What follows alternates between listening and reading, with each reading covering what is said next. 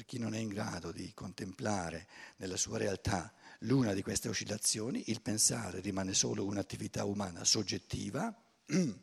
Tantissima gente pensa che il pensare sia un'attività soggettiva di ognuno, che ognuno fa a modo suo. Quello sarà arzigogolare se volete, ma non pensare. Il pensare è l'organo che ci immette nel, nel, nel reale, nel vero oggettivo che è uguale per tutti. Ripeto, c'è del triangolo un concetto solo, non ce ne sono due. Del cerchio c'è un concetto solo, non ce ne sono due. Per un pensatore della prima specie la conoscenza è un fatto impenetrabile eh, scusate, per chi non è in grado di contemplare nella sua realtà l'una di queste oscillazioni, il pensare rimane solo un'attività umana soggettiva, a chi non è capace di afferrare l'altra sembrerà che con l'attività pensante dell'uomo vada perduta ogni vita individuale. Invece, quando l'uomo pensa un'azione, altro che perdere il contenuto individuale, lo realizza sempre di più perché la reaz- la, la, il, ciò che io voglio è sempre qualcosa di individuale. Io non posso volere ciò che vuole l'altro. Nessuno può volere ciò che vuole l'altro. Quando io dico voglio camminare, due persone dicono voglio camminare, voglio camminare con te, tutte e due vogliono camminare. Il voluto è del tutto diverso in tutte e due. Perché ciò che vivranno, ciò che sperimenteranno, ciò che, ciò che rientrerà di riflesso nel loro io, nei due io, mentre camminano, sarà diverso, del tutto individualizzato nell'uomo A e nell'uomo B. Ciò che manca è la nostra attenzione a questo processo di individualizzazione che è sempre in atto.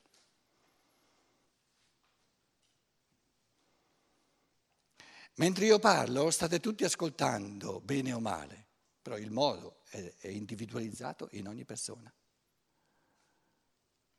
Perché io dico una frase di cinque parole, l'uno sottolinea la prima parola mentalmente e le altre le mette, l'altro sottolinea la seconda parola mentalmente e non se ne accorge, no? l'altro le mette tutte insieme, il modo, di, il modo concreto viene vissuto, non portato a coscienza ma viene vissuto, è del tutto individualizzato. Tanto è vero che poi uno si presenta e dice ma tu hai detto questo e questo, gli altri dicono no, non l'ha detto, ha detto tutt'altra cosa. Questo evidenzia che il modo, l'azione dell'ascoltare, essendo un'azione, è del tutto individualizzata.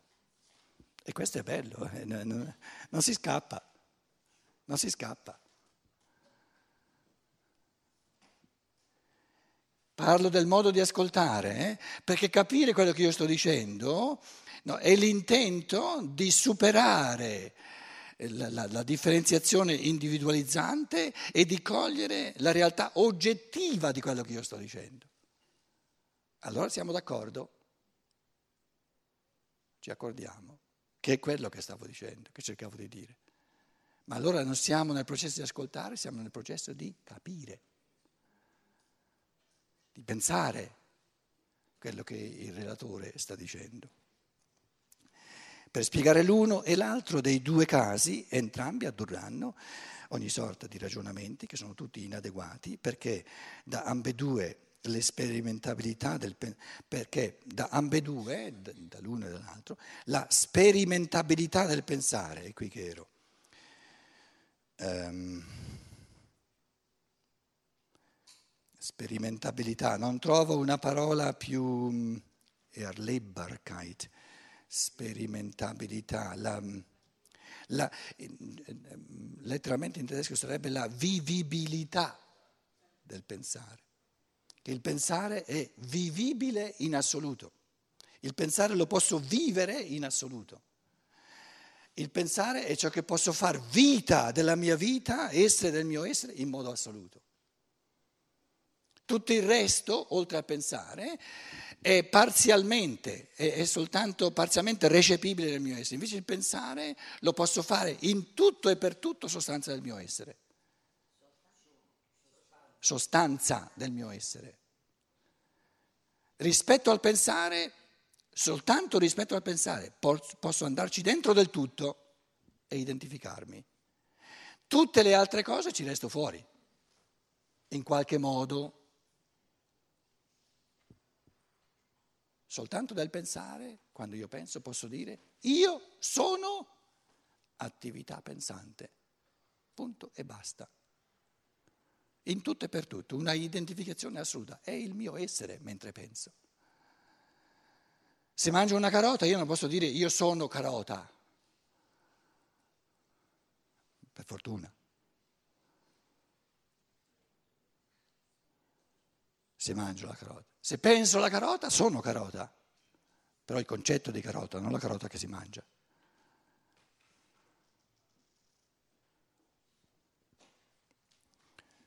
La sperimentabilità del pensare o non è compresa affatto o è disconosciuta perché è ritenuta un'attività di mera astrazione. Allora, adesso, prima della pausa, prima della pausa, grazie a tutti questi, questi eh, facciamo questo esercizio, siccome qualcuno forse diceva ma stamattina è così astratto, così stratosferico, santa pace. Allora caliamo, caliamo, caliamo, adesso eh, abbiamo una scuola, se volete una scuola Waldorf,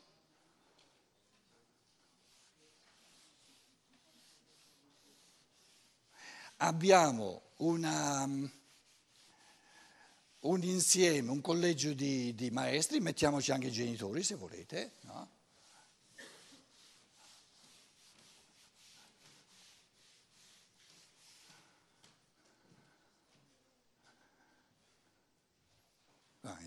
mi rifaccio i muscoli. Eh. Allora.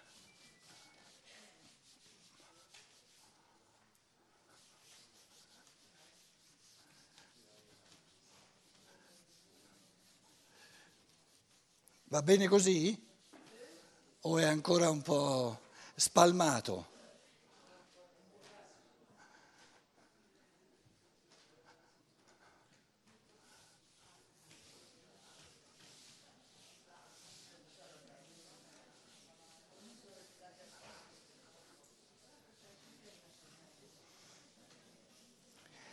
Quando il relatore non sa più cosa dire, pulisce la lavagna in modo da farsi... Ve l'avevo già detto. Eh.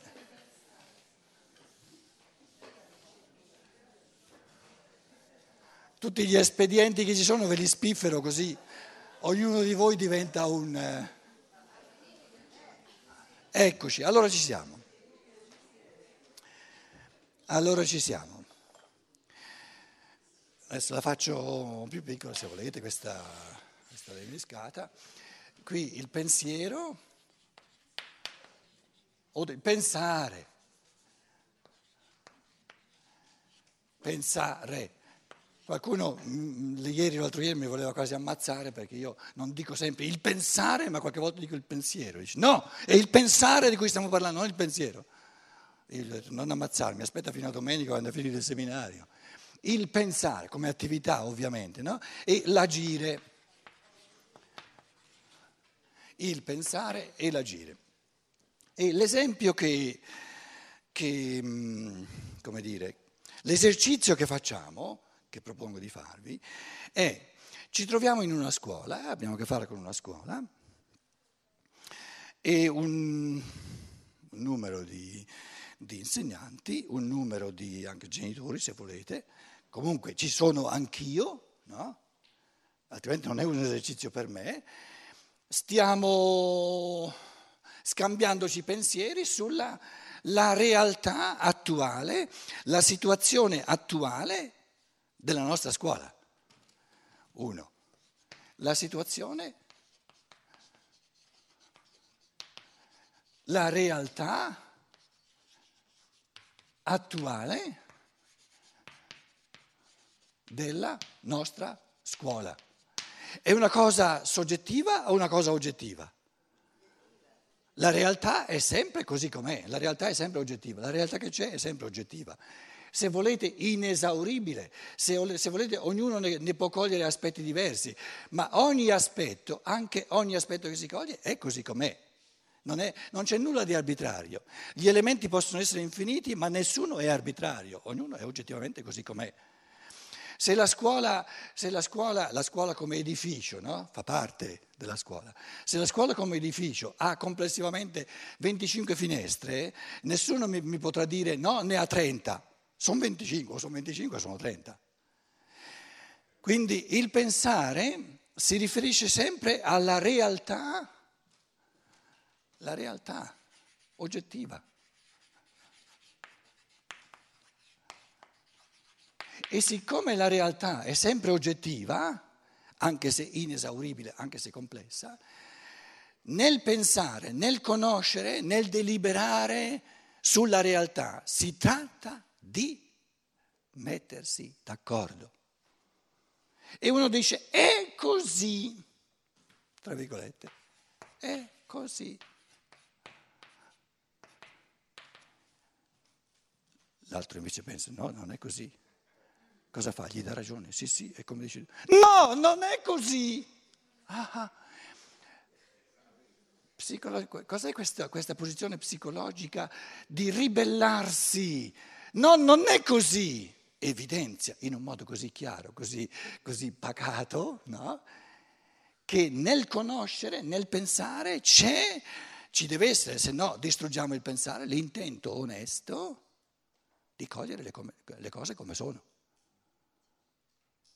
Quindi la verità non è questione di, di, di opinione personale, la verità non è opinabile, è pensabile.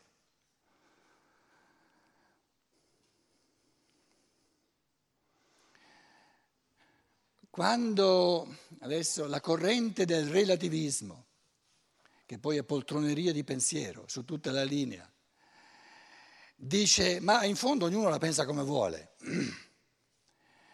È una menzogna, non è che ognuno la pensa come vuole. Intende dire che la realtà è così complessa che ognuno ne coglie aspetti diversi. Ma allora, di fronte alla complessità della realtà, la, come dire, la reazione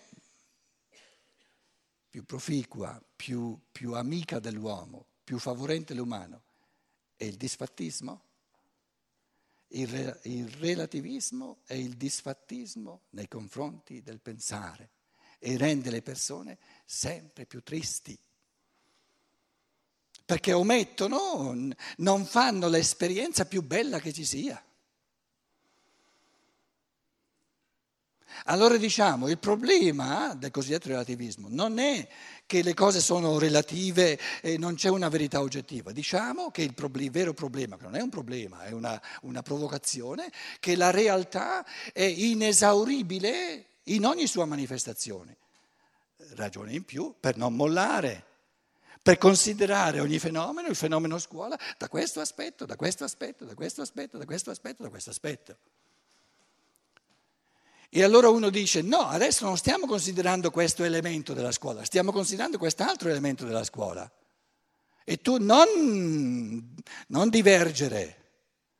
E, e, e, se stiamo considerando questo elemento della scuola, vogliamo venirne a fondo, vogliamo venirne a capo, vogliamo accordarci com'è questo elemento. Oggettivamente. Convergere, sì. Accordarsi. Accordarsi è più del cuore. Perciò ho pensato di prendere di, di una scuola, numero due, che, di che cosa stiamo parlando di questa scuola? Di che, tu stai parlando del, dell'edificio, tu stai parlando della, eh, de, de, de, dei bambini. Tu, allora, un bambino, questo bambino, non ci metto il nome, se no poi qui in sala si pensa, ognuno pensa questo bambino o questa bambina, mettiamolo al maschile, eh, il linguaggio eh, da sempre ha preferito il maschile, purtroppo abbiamo una cultura patriarcale da sempre. Comunque prendiamo il linguaggio com'è. Questo, questo bambino, adesso stiamo parlando di questo bambino, la realtà, la realtà di questo bambino. La realtà di questo bambino, che bambino è? È anche una realtà estremamente complessa, con infiniti elementi, con infiniti fattori. Però rispetto a tutta la scuola, che è un insieme di bambini, un insieme di maestri, un insieme di genitori, eccetera, eccetera, è una realtà molto più circoscritta. Allora deliberano, se il pensare è fatto per cogliere sempre più intuitivamente la realtà di questo bambino. Questo bambino che temperamento ha? In Italia questo bambino qui è un po' un caso di eccezione perché è, ehm, è raro trovare un bambino veramente melancolico, ma questo bambino è veramente proprio un, un puro melancolico, perciò lo stiamo studiando. Però melancolico è un temperamento generalizzante, il temperamento è un, un, qualcosa di generale, la melancolia ce l'hanno, è uno di quattro temperamenti, quindi un quarto, in Italia forse un settimo eh, dell'umanità sono tutti melancolici. Quindi la realtà di questo bambino è il suo modo individuale di essere melancolico. E lì diventa più complessa la cosa. Allora come si manifesta? Stiamo parlando come si manifesta in questo bambino individualmente, come si manifesta in lui la sua melancolia. Melanconia. Melancò.